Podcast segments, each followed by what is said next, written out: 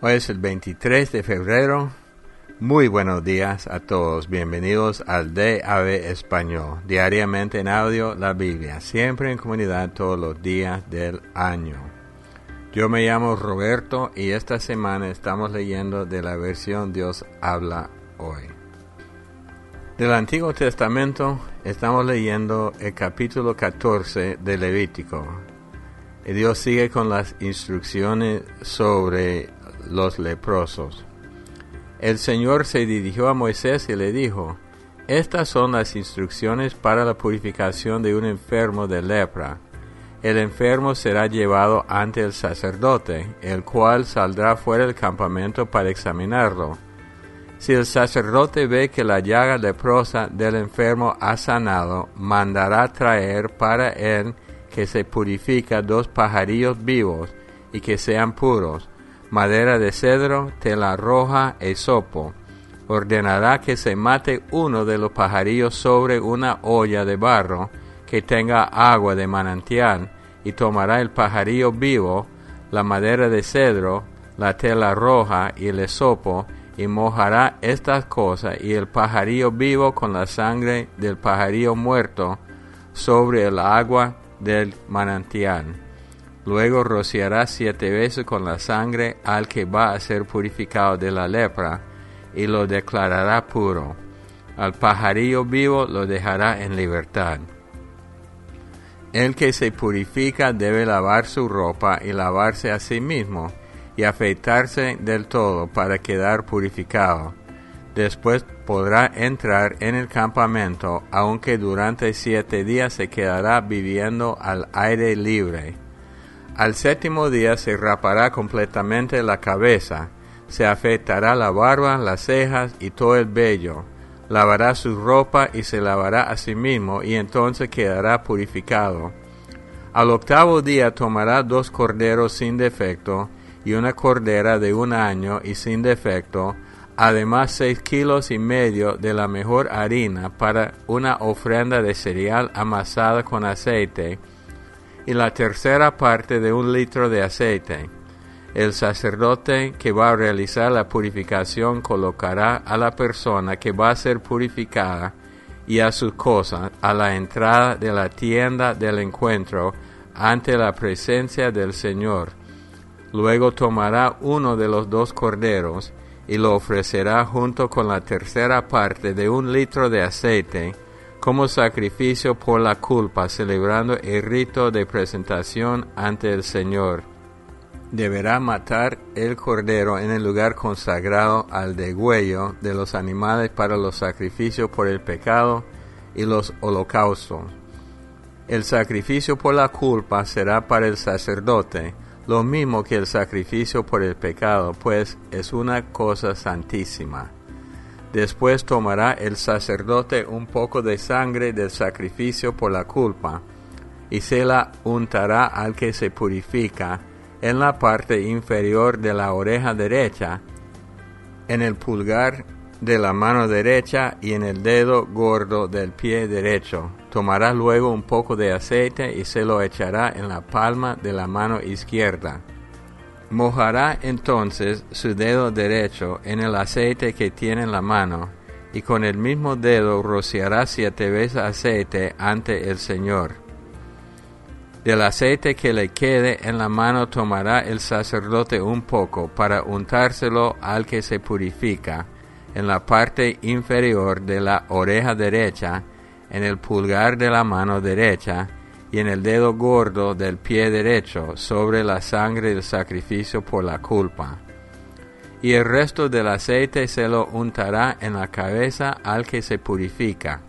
Así el sacerdote obtendrá del Señor el perdón por el pecado de esa persona. Luego presentará el sacerdote el sacrificio por el pecado, realizando así la purificación del que se encuentra impuro. Después sacrificará al animal que se va a ofrecer en holocausto, ofreciéndolo sobre el altar junto con la ofrenda de cereales. De esta manera el sacerdote obtendrá el perdón por el pecado de esa persona y así quedará purificada. Si la persona enferma es pobre y no tiene para tanto, tomará un cordero como sacrificio por la culpa y lo presentará como ofrenda especial para obtener el perdón de sus pecados, con un poco más de dos kilos de la mejor harina amasada con aceite, como ofrenda de cereales, y la tercera parte de un litro de aceite y dos tórtolas, o dos pichones de paloma según sus posibilidades, uno como sacrificio por el pecado y el otro como holocausto. Al octavo día llevará todo esto al sacerdote para su purificación, lo entregará en presencia del Señor a la entrada de la tienda del encuentro. El sacerdote tomará el cordero de sacrificio por la culpa y la tercera parte de un litro de aceite, y los presentará ante el Señor como ofrenda especial.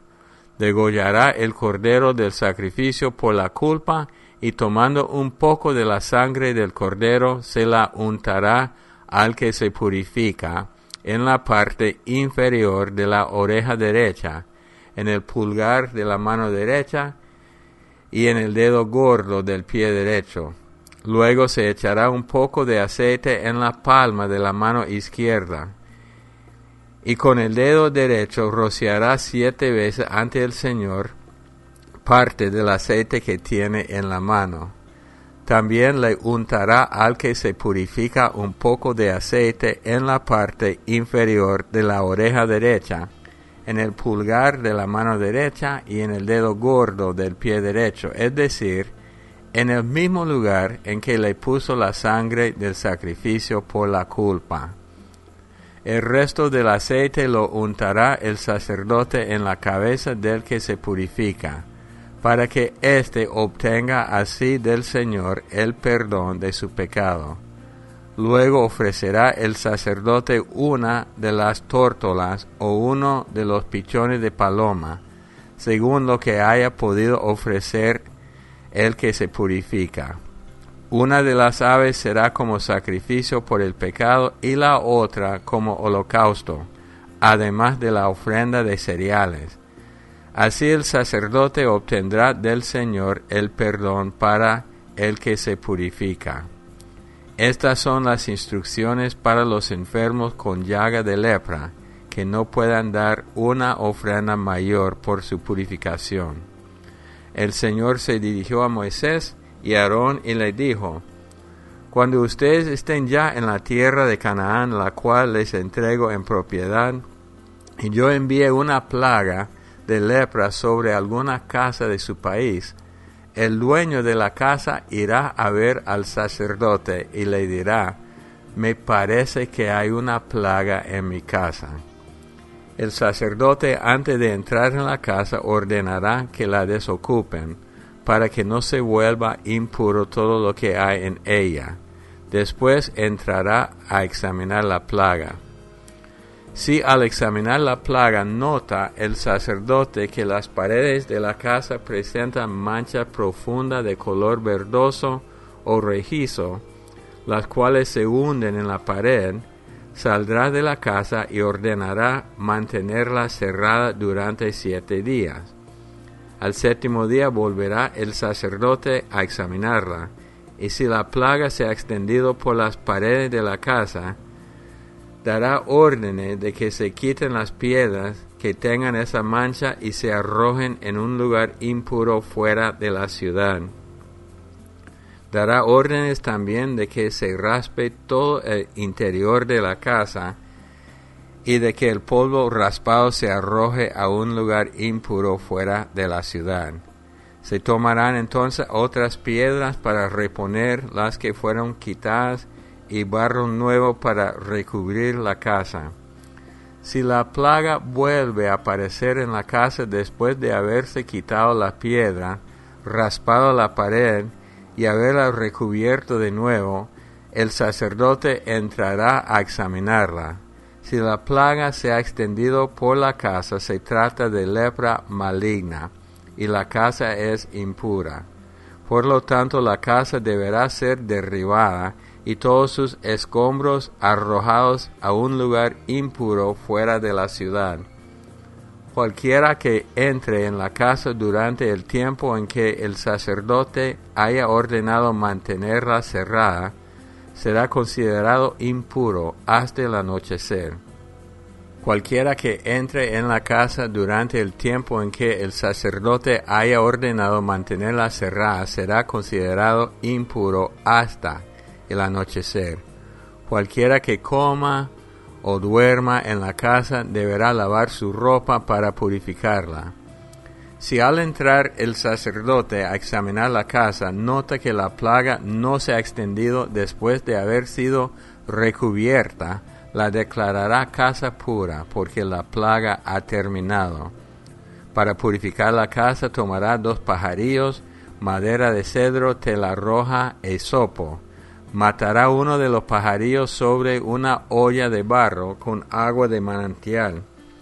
Luego tomará el cedro, el hisopo, la tela roja y el pajarillo vivo, y lo mojará con la sangre del pajarillo muerto y con el agua de manantial, y rociará la casa siete veces.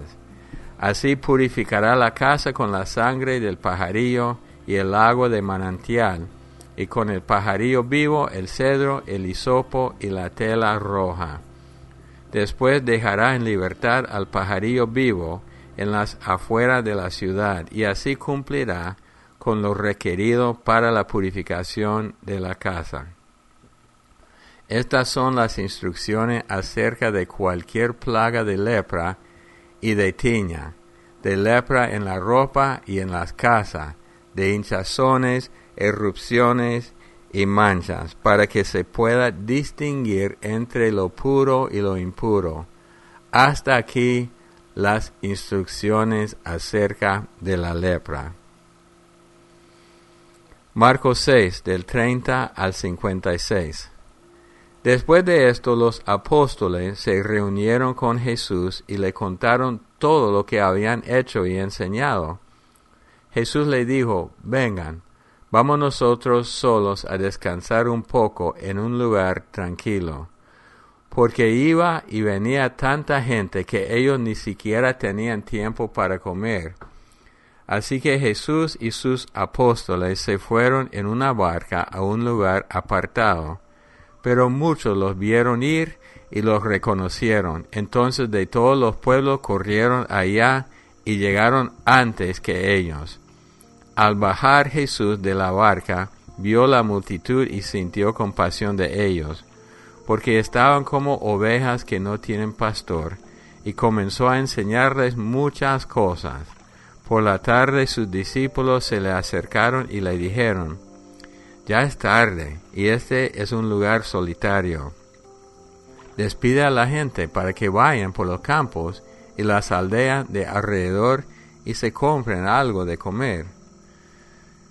Pero Jesús les contestó, denles ustedes de comer.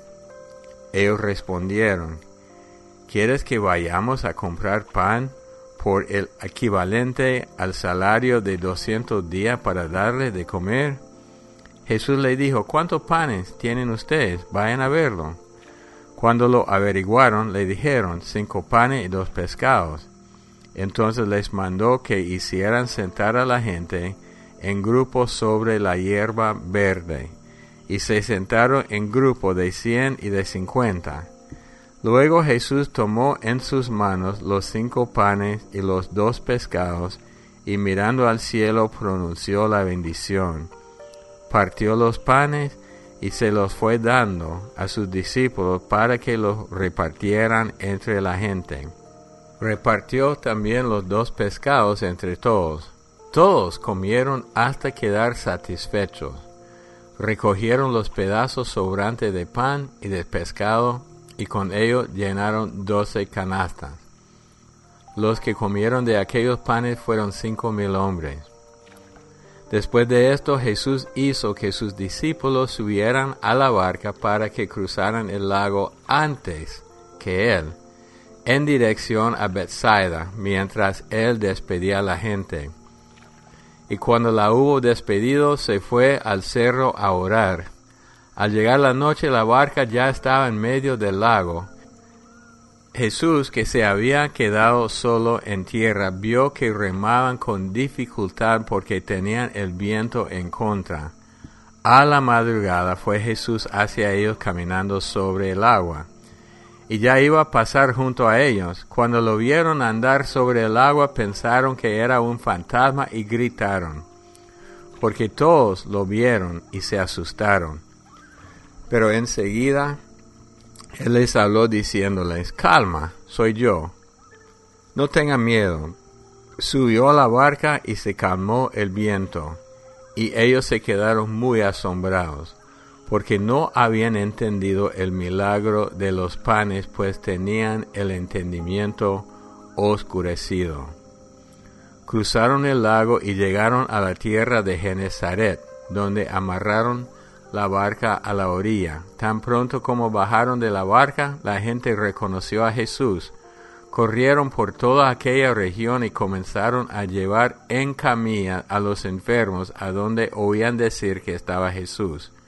Y donde quiera que él entraba, ya fuera en las aldeas, en los pueblos o en los campos, ponían a los enfermos en las calles y le rogaban que los dejara tocar siquiera el borde de su capa.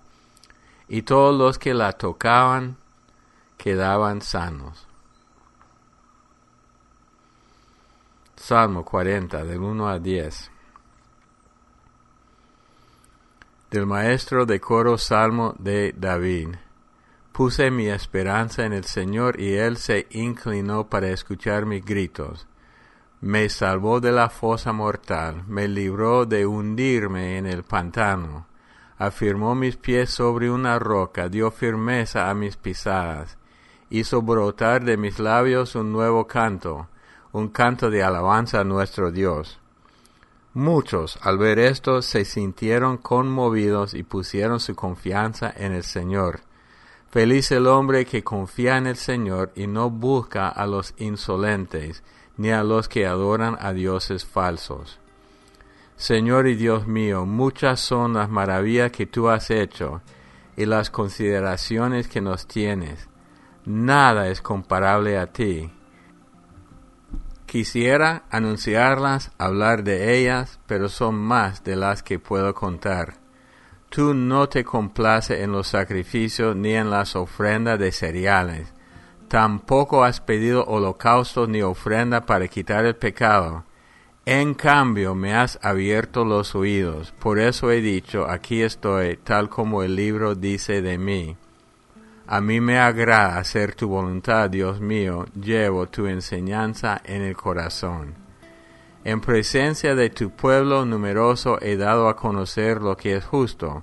Tú bien sabes, Señor, que no he guardado silencio. No me he quedado callado acerca de tu justicia, he hablado de tu fidelidad y salvación. Jamás he ocultado tu amor y tu verdad ante tu pueblo numeroso. Proverbios 10, 11 y 12. Las palabras del justo son fuente de vida, pero al malvado lo ahoga la violencia. El odio provoca peleas, pero el amor perdona todas las faltas. El libro de Proverbios es un libro de sabiduría, pero consejos para cada día de nuestras vidas. Las palabras del justo son fuente de vida. ¿Ok? ¿Qué significa? Si un hombre justo, justificado en Cristo, que es justo, sus palabras van a dar vida, van a, traer bendición. Trae bendición las palabras de nosotros. Tienen poder.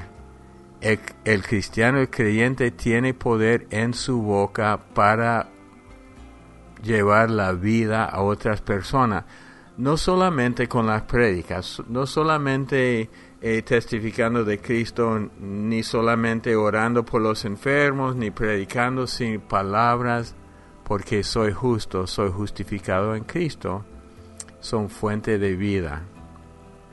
A veces uno, siendo honesto, siendo honrado, en medio de un mundo perverso, está abriendo una fuente de vida a otros. Ahora, versículo 12, el odio provoca peleas, siempre. Por eso Jesucristo nos habla de, de, la necesidad de perdonar, porque la segunda parte del versículo dice, pero el amor perdona todas las faltas. Entonces este versículo está comparando el odio y el amor. El amor perdona todas las faltas y calma los pleitos. En cambio, el odio provoca las peleas. Entonces uno puede observar donde hay odio o donde hay perdón. Ahora unos me han dicho, sí, pero hay gente que se aprovecha del perdón de uno. No es problema mío.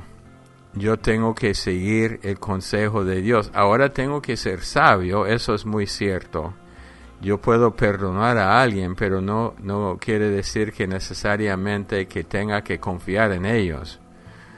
Pero el amor perdona las faltas, que es todo lo contrario del odio que provoca peleas. Entonces, si por donde quiera voy yo hay peleas, tengo que examinarme a mí mismo. Ando en perdón yo tengo un amigo que, bueno, es cristiano y es, muy buen hombre, pero no siempre cuida sus palabras. Y entra en discusiones y pleitos de palabras con, con muchas personas, tanto con los cristianos como los no cristianos. Y un día me dijo, bueno, examinando mi vida, me di cuenta de que lo que tiene en común todos los pleitos que he observado soy yo. Entonces reconoció que tenía que buscar otra manera para comunicarse. Los proverbios ofrecemos todos los días en el día de proverbios. Ahora, una meta mía es que nosotros vayamos aprendiendo a pensar y conectar los puntos de las historias. Vemos que Jesús en la lectura alimenta a la multitud. Es un milagro, un milagro grande. Y mucho hemos dicho sobre esto en otros evangelios. Pero después él se quedó con la gente y los discípulos iban remando contra el viento en el lago cuando de pronto Jesús va caminando por eh, sobre las aguas y ellos pensando que era un fantasma gritan. Pero Jesús dijo, calma, soy yo, no tengan miedo. Ok, esa es mi pregunta para que vayan pensando y que me den su opinión. Dice, subió a la barca y se calmó el viento. Y ellos se quedaron muy asombrados porque no habían entendido el milagro de los panes, pues tenían entendimiento oscurecido. Entonces hay una relación entre el milagro de los panes y lo que Jesús hizo caminando sobre las aguas, para que vayan pensando y darme su opinión. Subió a la barca y se calmó el viento y ellos se quedaron muy asombrados porque no habían entendido el milagro de los panes, pues tenían el entendimiento oscurecido. Señor Jesús, en este día una vez más te damos gracias por tu gran bondad y misericordia. Y te pedimos que siempre tú nos ilumines la mente, el entendimiento. No, no queremos caminar con el entendimiento oscurecido. Entonces ayúdanos a llegar ante ti sin tener eh, en mente lo que pensamos que tú vas a hacer, lo que tú vas a decir Ayúdanos que cuando leemos tu palabra tenemos corazones abiertos a las verdades. Una cosa que he visto, Señor, si, si oigo algo, si oigo una opinión sobre tu palabra y aun si es un error, a veces me cuesta quitar de mi mente, Señor, es, ese pensamiento. Que tú nos ayudes todos los días tener un corazón abierto para recibir en el nombre de Cristo Jesús. Amén. Bueno, para dar su opinión, y mire, no, es, una, no es un examen.